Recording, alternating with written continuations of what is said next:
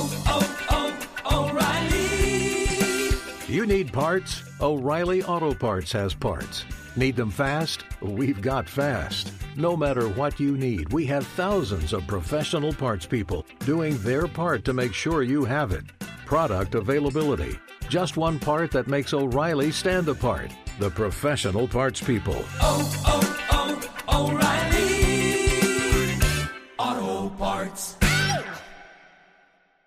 Thank you for traveling with Amex Platinum. To your right, you'll see oceanside relaxation at a fine hotel and resort property. When booked through Amex Travel, you can enjoy complimentary breakfast for two and four p.m. late checkout. That's the powerful backing of American Express. Terms apply. Learn more at americanexpress.com slash with Amex.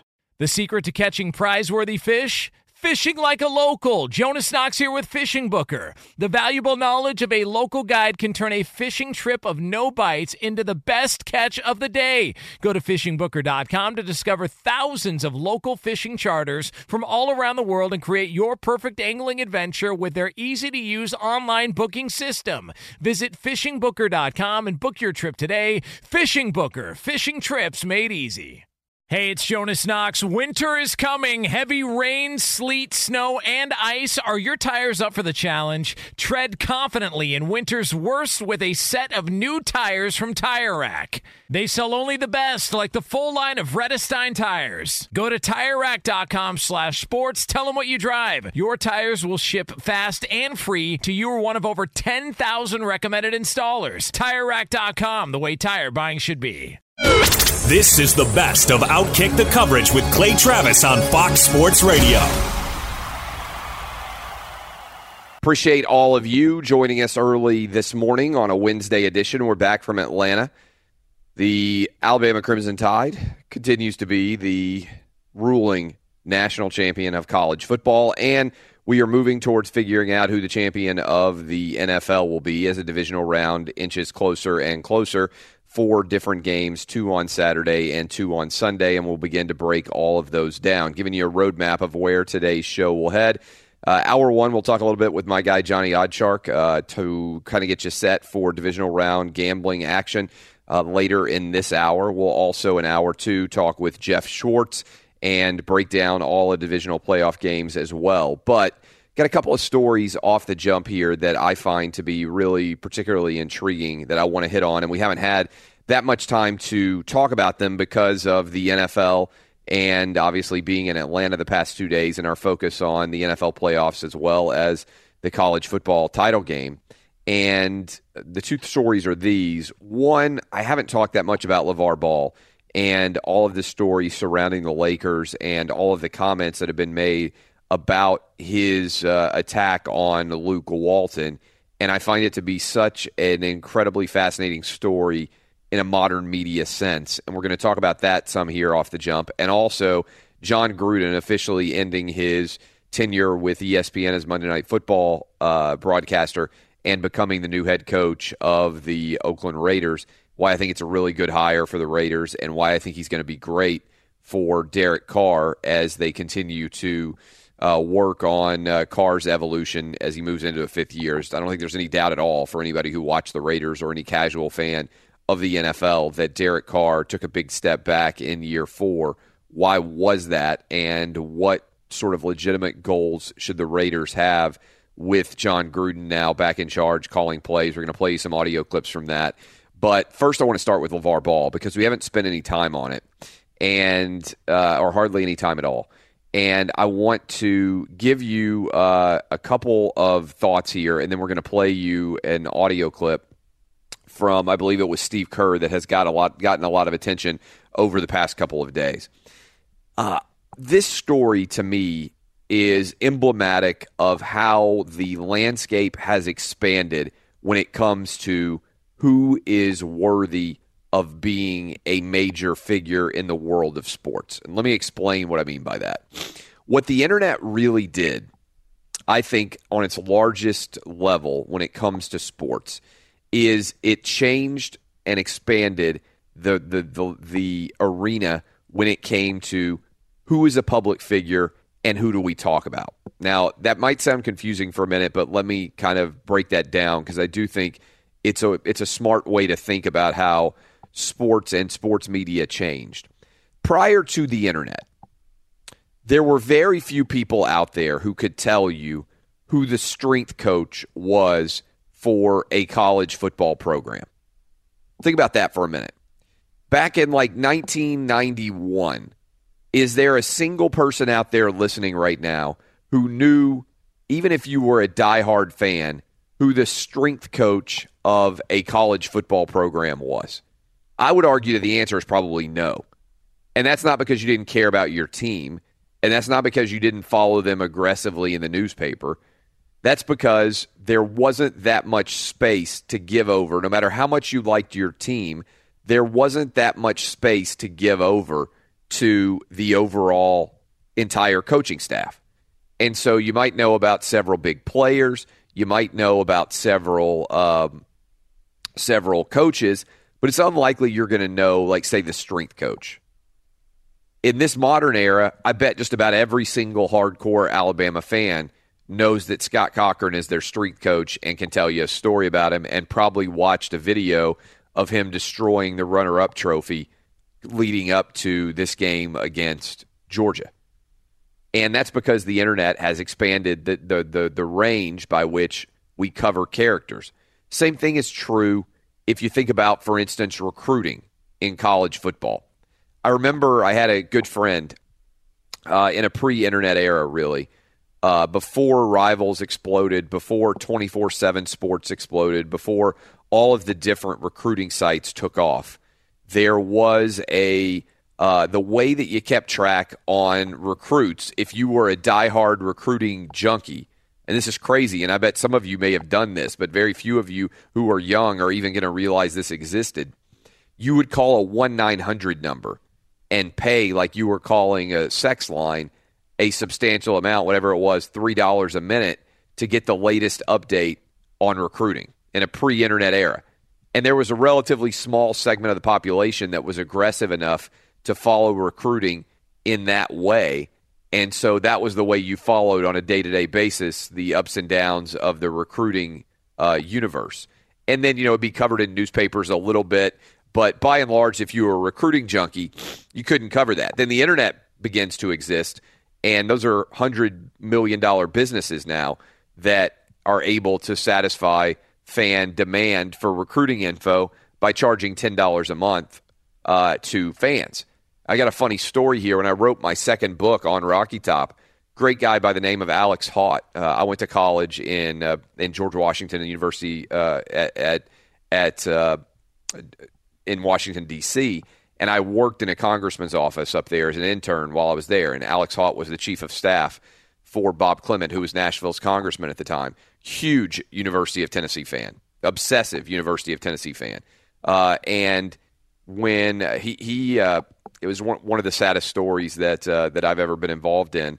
Um, when I was a sophomore, I believe, he was uh, coming back to Nashville to run Al Gore's campaign in Tennessee in the two thousand presidential election. And he was leaving Al Gore, the headquarters of the Al Gore uh, Tennessee campaign, and he was hit and killed by a drunk driver on West End Avenue in Nashville, Tennessee. Um, and uh, he was engaged to be married at the time, thirty-four years old, uh, incredible guy, uh, killed by a habitual drunken driver. I mean, just an awful story. Um, and uh, there's still a lot of people who have trouble um, recovering from that. And um, I, I, I definitely, um, you know, I wrote a lot about it and on Rocky Top. And his fiance at the time went back to look over all of their expenses on the, on his credit cards, and she saw that he was calling these one nine hundred numbers. And she was like, what in the world has he been into? I can't believe he was calling phone sex lines while we were married, uh, engaged to be married. And she called that, eventually she called that one nine hundred number. She's like, I got to figure out what all these charges are that were going to his uh, his phones. And uh, when she called, it was one nine hundred number was uh, for recruiting info. He had been so obsessed with recruiting that just about every day he would call and pay uh, you know, three dollars a minute to figure out what the recruiting info was. And that's a, a remarkable story about just an, an awesome guy. But what is fascinating about that is it was before the internet really taken off. This is back in like nineteen ninety-seven, ninety-eight, and there's no real uh, ability to uh, to get that info. And I'm using this all as an example because LaVar Ball, to me, represents the full fruition of the internet expanding the arena to the point where a guy like LaVar Ball can become famous without doing anything at all other than being the dad of a top basketball player. And top basketball players in quotation marks, because is Lonzo a top sixty player in the N B A right now? Probably not. I mean, he's not a top player in any stretch of the imagination. Yet LaVar Ball in Lithuania has got his own beat writer following him from E S P N dot com. Jeff Goodman goes overseas to Lithuania to follow around the Ball family. Yesterday, LiAngelo and LaMelo's game is streamed on Facebook, and one hundred sixty thousand people, I think it is, are simultaneously watching their debut as pro basketball players in Lithuania as it's streamed live on Facebook. And so the LaVar Ball story is an interesting one because on so many levels, but I want to play you Steve Kerr's comments right here, and then I want to get your reaction to it. I'm going to bring in the crew and get their reaction to it as well. But we didn't talk about this because uh, the game's going on. But Steve Kerr kind of went off on the modern media age, and Steve Kerr has been very talkative in general about things outside of basketball. This, I thought, was a particularly perceptive and astute criticism of the modern media environment that we find ourselves in. And I'm going to play that audio for you here, and then we're going to unpack it. Let's hit that audio. Where we're going is we're going away from covering the game, and we're getting closer to just sensationalized news. And um, it's not even news, really. It's just um, complete nonsense. Um, but if you package that uh, irrational nonsense with some uh, glitter and some ribbon, people are going to watch. Somewhere, um, I guess it's in Lithuania, LaVar Ball's laughing. People are eating out of his hands for no apparent reason other than, you know, he's become like the Kardashian of the N B A or something, and, and that sells. That's what is true in politics, in entertainment, and now in sports. Um, it doesn't matter if there's some, any substance involved with an issue. Um, it's just, can we make it really interesting f- for no apparent reason? And this is a real, to me, big question. And I want to get you guys' reaction. I'm going to open up the phone lines, eight seven seven, nine nine six, six three six nine. To what extent does a media organization have an obligation to make journalistic decisions not to cover somebody if they don't think that person is relevant in a larger scale? If the media, if, if sorry, the fans at large are gobbling this story up like crazy, like catnip. I, I, I just find it to be one of the one of the great questions about not just sports media, but media in general of our age. Is the media, back in the day when you wrote a newspaper, an editor would look around at all the stories and he would assign them, and he or she would make a decision about what the newspaper was going to cover. Same thing would happen in television. What the internet did was it broke the idea that there was this gatekeeper who should decide what people want to read. The internet told us exactly what people want to read. And I think about this because I have a website, right? So I've had a website for six years, outkick dot com, outkick the coverage dot com, does millions of readers uh, a month and a year and everything else for, for the last several years. And I can see exactly what people read. And so I always say that it's like being able to peel back the the external arguments that people make of, oh, I don't care about whether Brett Favre is going to retire. Oh, I, I'm sick of Tim Tebow.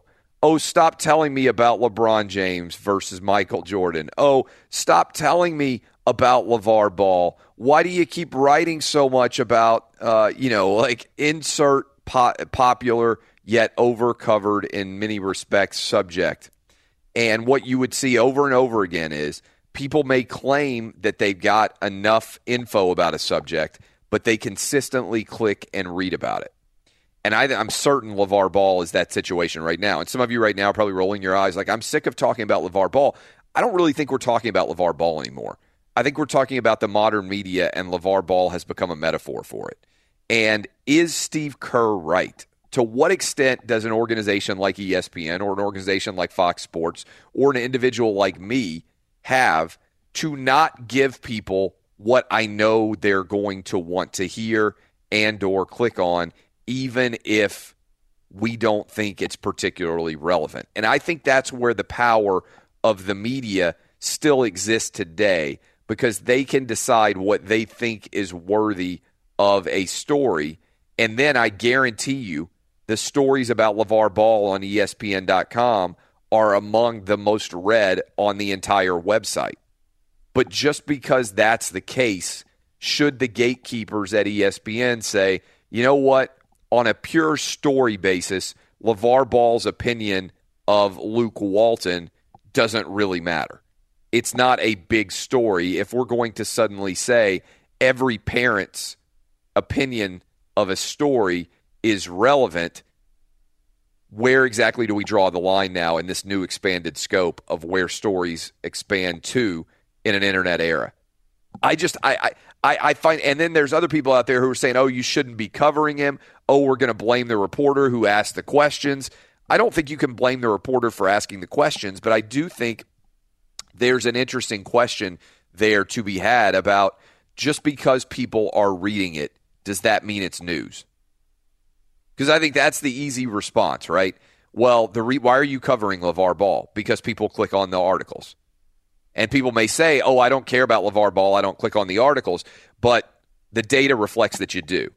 And the first time that I remember really noticing this was probably about a decade ago, when everybody said, why is Brett Favre's retirement or non-retirement being so obsessively covered? I don't care about whether he's going to play for the Minnesota Vikings. I don't care about this story at all. I'm totally uninterested in it. And then we would get the site traffic data. I was writing at Fan House at the time, and Brett Favre articles would dominate everything else. So people like to say, oh, I don't read that, but in reality they do. And LaVar Ball is basically the porn of the sports industry right now. People say, oh, I don't know. Who are those people who is looking at pornography? I'm not looking at pornography. Nobody goes on the internet. I'm not I'm not the guy who goes on the internet and looks at pornography. Meanwhile, forty percent of all internet traffic is porn. All right? Everybody's looking at porn out there. But people deny that they're doing it. LaVar Ball is, for the sports media industry, porn. He's cheap clicks. He's not particularly uh, in-depth. He's uh, candy, right? There's no substance to it. But is there still an obligation to cover it if we know that everybody's going to click on it? Should there still be a gatekeeper industry? I just find everything about this LaVar Ball story to be utterly fascinating. Be sure to catch live editions of Outkick the coverage with Clay Travis weekdays at six a.m. Eastern, three a.m. Pacific on Fox Sports Radio and the iHeartRadio app. Let's roll right into this uh, John Gruden audio. John Gruden has been the great white coaching whale forever. He wanted to keep his name in the mix because he wanted to eventually come back and coach. It's funny. We spent a lot of time talking about all the groomers surrounding John Gruden, the John Gruden coaching rumors uh, at the University of Tennessee, and I know he had significant conversations with a lot of boosters there, talked about putting together a staff, and the number one reaction was, why in the world would John Gruden leave Monday Night Football? I can't tell you the number of times I heard people say that, and the answer is because he's a coach, and I thought he's eventually going to be a coach again. I've been saying that for years, that John Gruden is not going to become John Madden and just go into the booth and never return. And then when he takes the Raiders job, all those people who were saying, oh, he'll never leave Monday Night Football, they just vanished. They just disappeared overnight. And we officially got the introductory press conference of John Gruden twenty years after the Raiders hired him for the first time. And my guy Danny G has put together the best cuts from that press conference, as well as John Gruden appearing with J T and the Brick. Uh, which I believe uh, J T the Brick. J T and the Brick would be an incredible combo, though. Uh, J T the Brick uh, on uh, Fox Sports Radio in the afternoon. Here is the collection of all the audio from John Gruden, newest Raider head coach. I never wanted to leave the Raiders. I never thought I'd be back, but here I am, and I'm ready to get to work. There's really uh, four major reasons that I am here coaching today. Number one, I love football. I love the players that play it. I love the preparation. I love the journey. Love football. And I love the city of Oakland. I had a son here. Some of my great memories in life are in Oakland, and I want to give them two of the best years of football that I can possibly help deliver. And I love the Raiders. The brand is global. Everywhere I went as a Monday Night Football analyst, the Raider Nation would come out of the ground. I love the Raiders. And most of all, I love to win. And I'm going to do everything I can. No guarantees, no promises, but I want to win. He has a great arm talent. He's athletic. He's got natural leadership skills. He's young. He's in his prime. He's healthy now. I think he's got a huge upside. With Greg Olson and the system that we're going to put in place is going to demand a lot from him, and I think that's what's going to unlock the greatness in him. Big reason I'm here is because of the city of Oakland. Uh, the Oakland Raiders, they trained me. They raised me in the black hole, and I want to share football with them for two years, and I'm really dead set on giving them everything they've got. I remember as a coach of the Raiders, I wondered what Kansas City's practices were like. To have an opportunity to see those things was incredibly beneficial, and I would be able to go sit in different meetings, visit with different coaches on different teams. When you're a coach of the Raiders, you can't get those opportunities, and uh, it did benefit me a lot. Hopefully it shows. I never really wanted to leave. I'm thrilled to be back, and very few people get an opportunity to go back to where it all started. I'm thrilled and I'm thankful for the opportunity, but I also consider it a great responsibility to do something with it. And I just encourage all the fans, hey, I need your help. Let's rock this place. Let's have some fun, and let's let's play our best football for the city of Oakland. Raider Nation, this is a big effing deal. Please welcome the head coach of the Oakland Raiders, Mister John Gruden.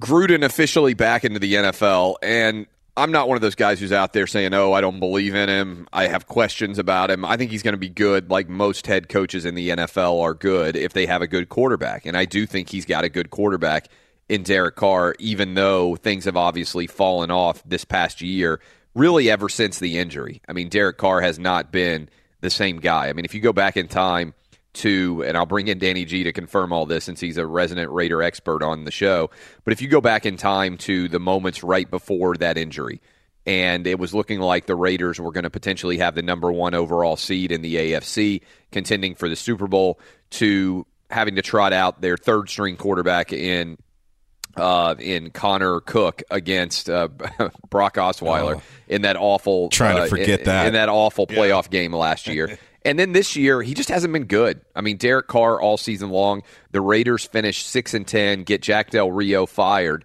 I mean, from potentially having a chance to win a Super Bowl with Jack Del Rio the year before to getting him fired the next year. What in the world happened with Derek Carr?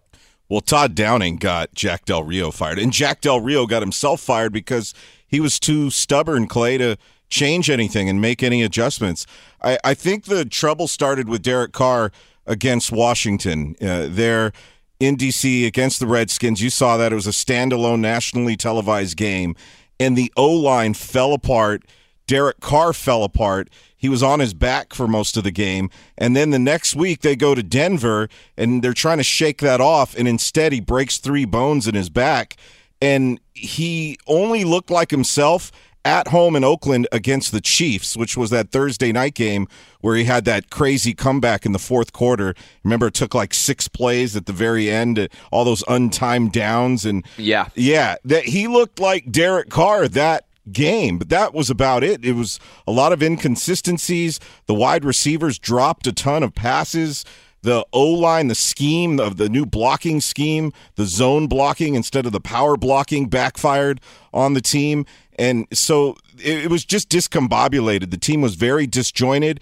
And you had this stoic Jack Del Rio standing there in his post-game press conferences where all he could say was, well, we just need to get our mojo back. And he was never fired up. And I don't think I need to tell you that Raider fans are super passionate fans. So you almost need a coach on that sideline that's just as fiery as the fans. And John Gruden definitely is the man for the job.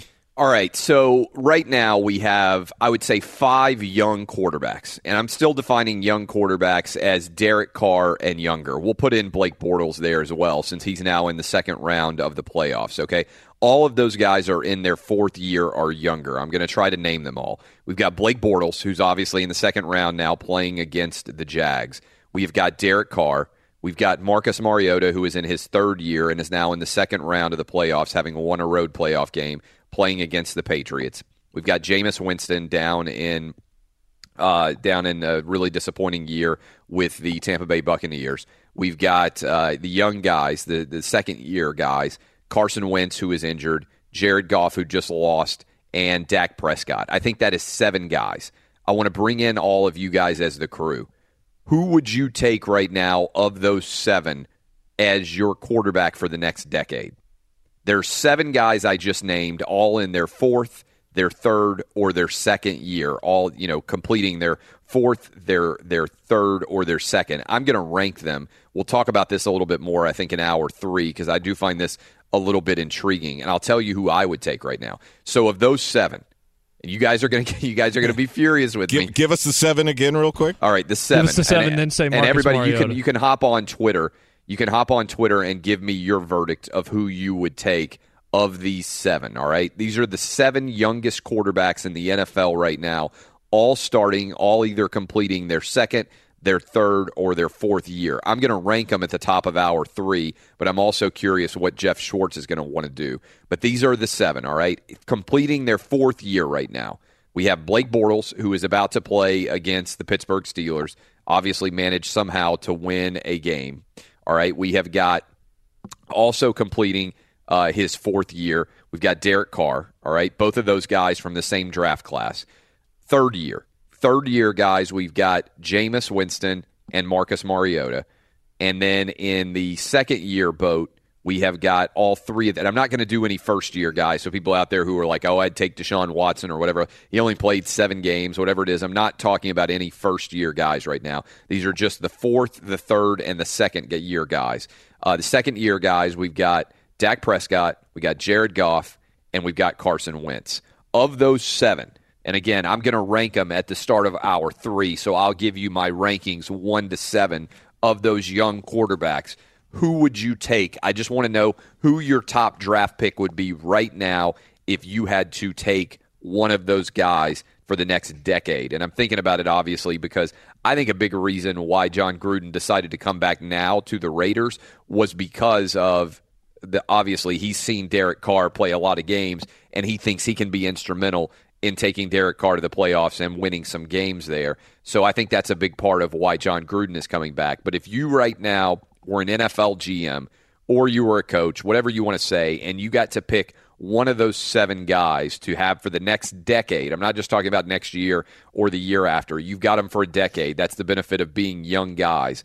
Who would you take as your number one overall pick? Who would you take? I'll start with you, Jason Martin.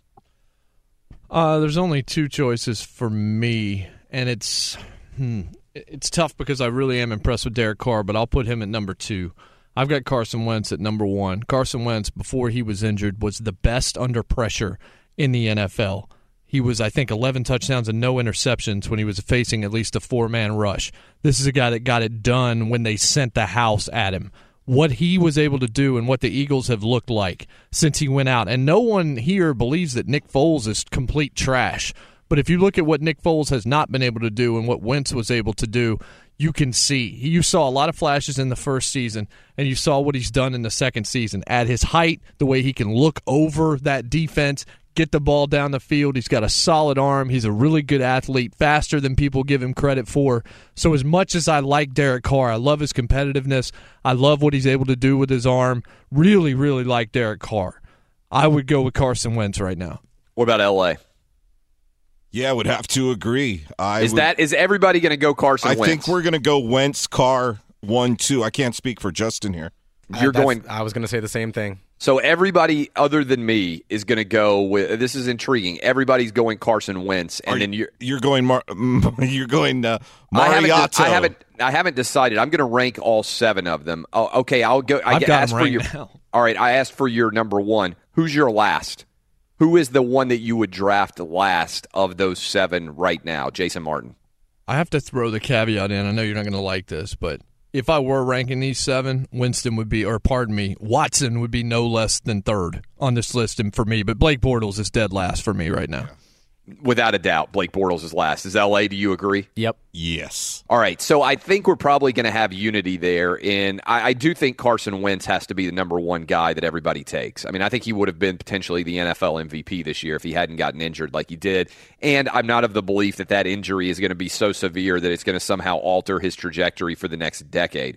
So I think the Eagles have the best guy. I think that Bortles is the worst. Would you right now, regardless of what happens in this game against the Steelers, is the worst-case scenario here, honestly, for the Jags that they beat the Steelers and have to bring back Blake Bortles for like over twenty million dollars a year? How many games does Blake Bortles have to win at this, in the playoffs for the Jags to commit to him long-term? I think that's a fair question. I also think you can look at it from this perspective. It's never good when you're in the N F L and you can look at a football team, look at a defense that gave up ten or less points in eight games this season, look at a stud like Leonard Fournette, and say that team right there is a quarterback away from a Super Bowl. That means they're really far away because you have to have a quarterback to reach a Super Bowl in the N F L. So that would be the worst-case scenario for me because even Blake Bortles beats- gets to a Super Bowl, you can't let him go either. Like, right. I, you need him to lose because you need to find a way to move on from him. Yeah, but it's is, not going to be him winning the game. It's going to be their defense winning no, the I game, agree. Right? But what if he might have a good game? He might come out and throw for two hundred yards and three touchdowns, you know, and people are like, oh, you know, and, and he would look even better because the defense would play like they did, and you'd be like, oh, you got to give Blake Bortles credit. He just went on the road and beat Ben Roethlisberger and the Steelers. I mean, I don't think Blake Bortles can win the Super Bowl, but if he beats the Steelers, does he putting the onus on the Jags to have to pay him twenty million dollars? Like, what is what, I'm just genuinely curious because I think right now the Jags, even though they went ten and six, and even though they beat the uh, the, the Bills in one of the worst playoff games in the history of the N F L, I think even the most diehard Blake Bortles guy, and there are some of them who come into my Twitter mentions every now and then that are just diehard Blake Bortles believers, recognize that if you had Kirk Cousins on that Jags team right now, they might be favored uh, potentially next season to win the A F C. I mean, I don't think that's a ridiculous proposition to make right now. If you just swapped Blake Bortles for Kirk Cousins, God forbid you got Jimmy Garoppolo in there, right? If they had been able to get him in there. If you got the right guy in at quarterback, and I think that's right to say you're a quarterback away because it's hard to find quarterbacks, but potentially Kirk Cousins could be a free agent. We'll see what happens with what the uh, Washington Redskins continue to do with the worst uh, the worst negotiation with a quarterback in, in N F L history. What do you decide to do with Blake Bortles if he wins this game? Because I think that puts the onus on the Jags in a really difficult way because they don't want to go with their backup. They don't want to I, they don't want to suddenly have to roll out there. I don't think they also necessarily want to go into the draft given the fact that they're going to be picking in the twenties and go get a quarterback in the draft. And there's really, unless Kirk Cousins is a free agent. Now, if you could make a play with him, I think that changes everything.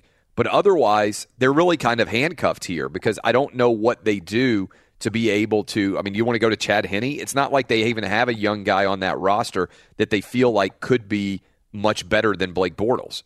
I just think they're really handcuffed. Be sure to catch live editions of Outkick the Coverage with Clay Travis weekdays at six a.m. Eastern, three a.m. Pacific. Joined now by my guy Lane Kiffin. You can follow him on Twitter at Lane underscore Kiffin, where he enjoys having a good time. Lane, what's it like now that the season is over and you got to eleven wins? Have you had any time to kind of sit back and reflect upon what you guys accomplished in F A U at year one? Yeah, we have, Clay. I think, you know, going on the road recruiting, um, that's when you kind of, you know, you get out of kind of your bubble. You know, when you're in season, you're just in the office all day and, and working and, and coming home. And so that's when you really – and and Boca really – you know, it's no surprise. Boca's not necessarily a football area, you know, so it's not like everywhere you go, you hear it, you hear about it all the time because you have a lot of people that don't follow football where, you know, you start going up into, you know, S E C land recruiting and stuff, you know, um, people know, know players on your team names now, you know, they're familiar with, they know where F A U is, you know, they, they watch games and, and, and talk a lot about the offense. And we get a lot of calls from people around the country, you know, that you wouldn't expect, you know, t- kids, getting offers in the S E C, A C C, you know, wanting to come here. So, you know, it's definitely changed. One of the things that's also changed is, and I always say, like, the university is the, the football team and the basketball team, often the front porch of the university. They make people aware of it. They kind of welcome people in. You guys have got a surge of applications as well from kids who just are like, man, that school seems like it would be a lot of fun to go to. What has the football team meant to the overall university? Uh, a lot. You know, we have a president that understands that, and that was his plan. He came from Clemson, and he saw the impact when they started winning with Dabo. You know, he was there for that whole time. And what that does for the university, that, that's where, you know, when these salaries that are out of whack, you know, head coach salaries, you know, are ridiculous now, you know, because because we have such a great job. But th- that's where that comes from, not just the, the money that the football program makes, but what it does to university. You know, I think they told me last week, you know, our our out-of-state applications are up forty percent in one year, you know, since we've been here. You know, that's, that, that doesn't happen. You know, that's that's unheard of. So the impact on that has on the school and the school's budget, you know, is well beyond the football program.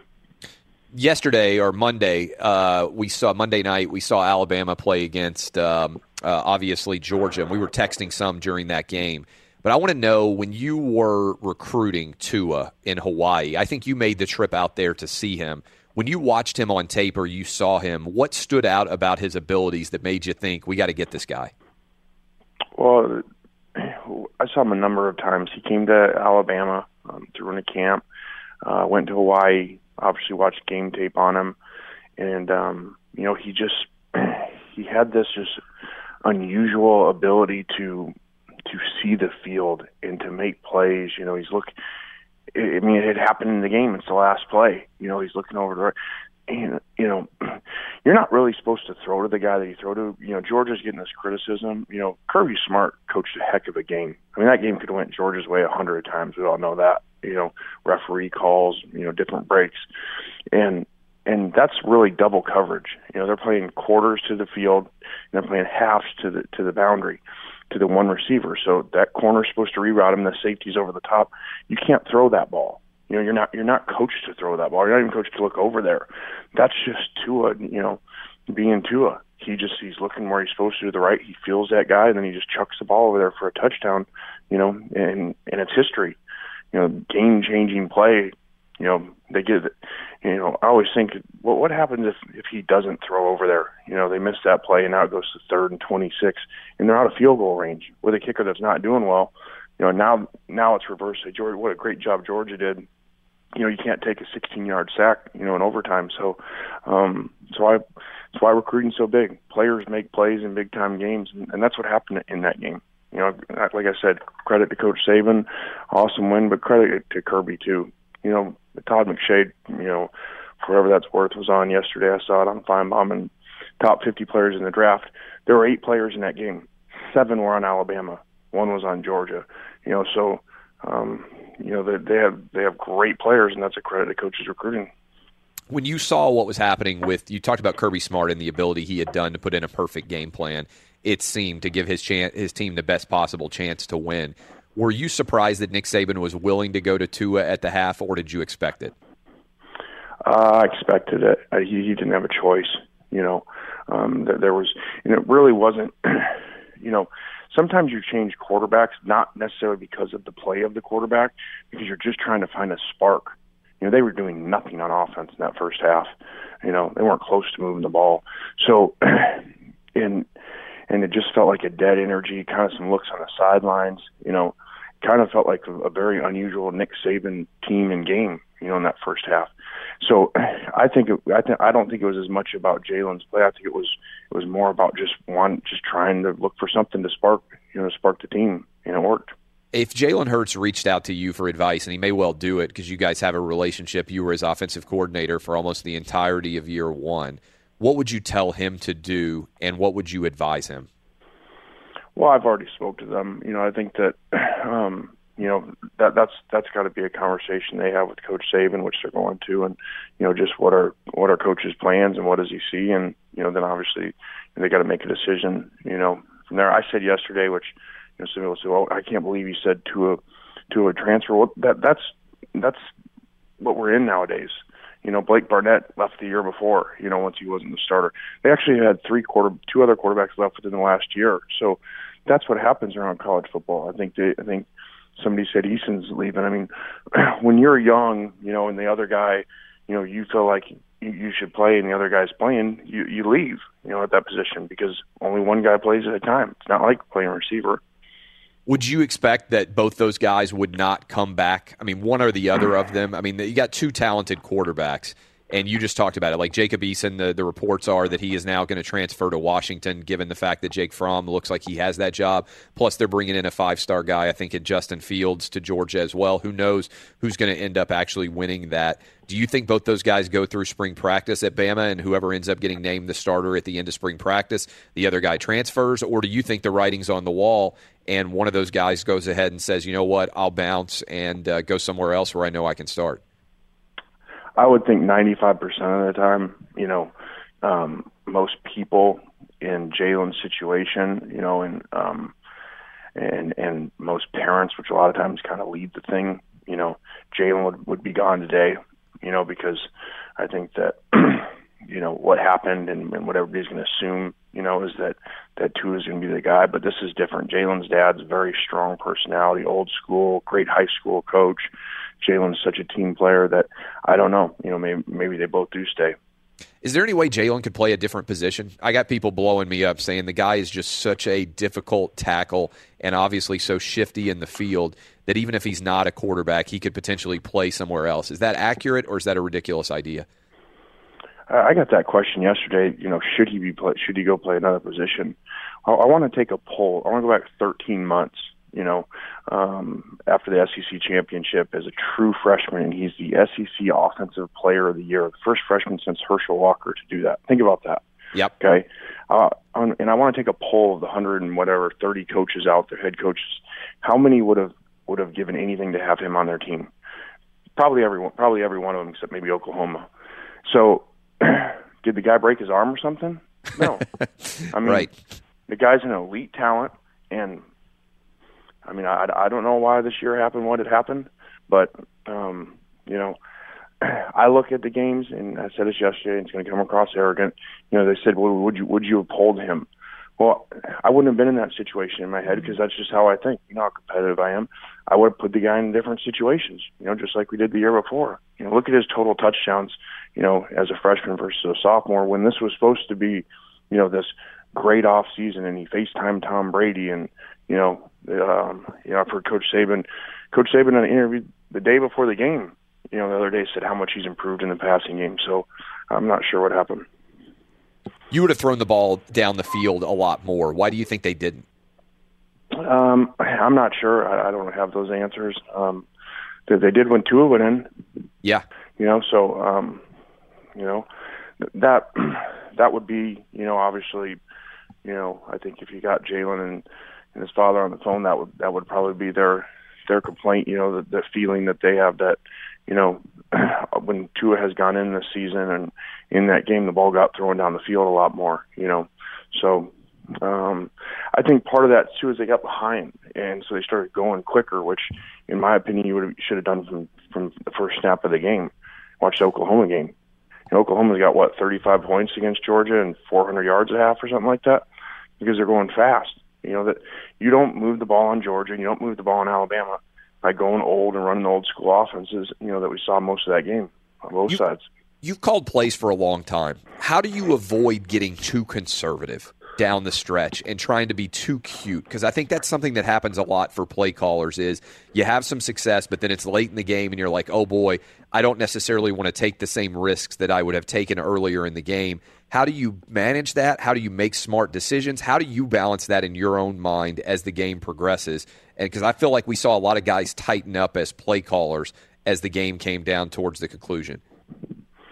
Well, I think, you know, the assumption is when you when you need to get conservative, and there are times obviously you need to, you know, that means that you need to run the ball, you know, get under center, run the ball between the tackles, you know, and um you know, that, that, that doesn't work real well versus, you know, teams with, with good talent like Alabama and Georgia, like you saw once Georgia went to that. You can get, quote, conservative, but you, but still have motions with things, give the balls on sweeps, get the ball outside, plays that work versus those defense.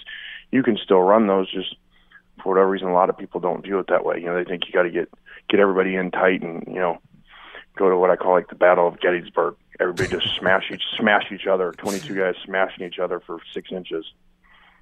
Outstanding stuff as always, Lane. Appreciate you joining us. By the way, we're going to see you back with the Raiders with the uh, with the the, the the situation with John Gruden. Are you going to see me back there? Yeah, no. Maybe you got to come back one day. no, no, I've, I, I am a Raiders fan again, though. I am now. good, good stuff. That's Lane Kiffin. Follow him on Twitter at Lane underscore Kiffin. Oh. Are your wiper blades chattering, skipping, or squeaking? Don't let streaks or smearing on your windshield compromise your visibility. When it's time to replace your wiper blades, stop by O'Reilly Auto Parts and see our selection. Our professional parts people will even install your new wiper blades while you wait. Stop by O'Reilly Auto Parts today. Oh, oh, oh, O'Reilly Auto Parts. At Bet three sixty-five, we don't do ordinary. We believe that every sport should be epic. Every home run, every hit, every inning, every play. From the moments that are legendary to the ones that fly under the radar. See for yourself when you sign up today and get one hundred fifty dollars in bonus bets when you bet just five dollars. Whatever the sport, whatever the moment, it's never ordinary at Bet three sixty-five. twenty-one plus only. Must be present in Ohio. If you or someone you know has a gambling problem and wants help, call one eight hundred gambler. Terms and conditions apply. From B B C Radio four, Britain's biggest paranormal podcast is going on a road trip. I thought in that moment, oh my God, we've summoned something from this board. This is Uncanny U S A. He says, somebody's in the house, and I screamed. Listen to Uncanny U S A wherever you get your B B C podcasts. If you dare.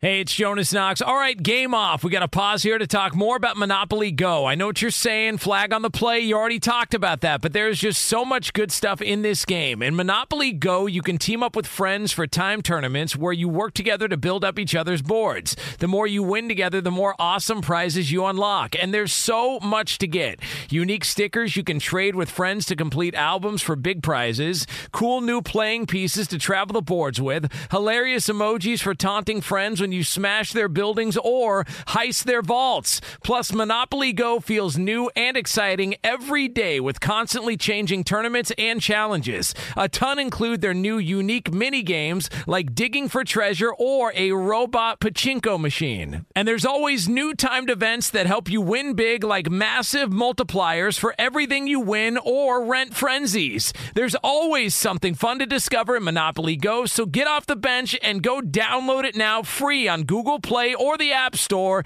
Game on!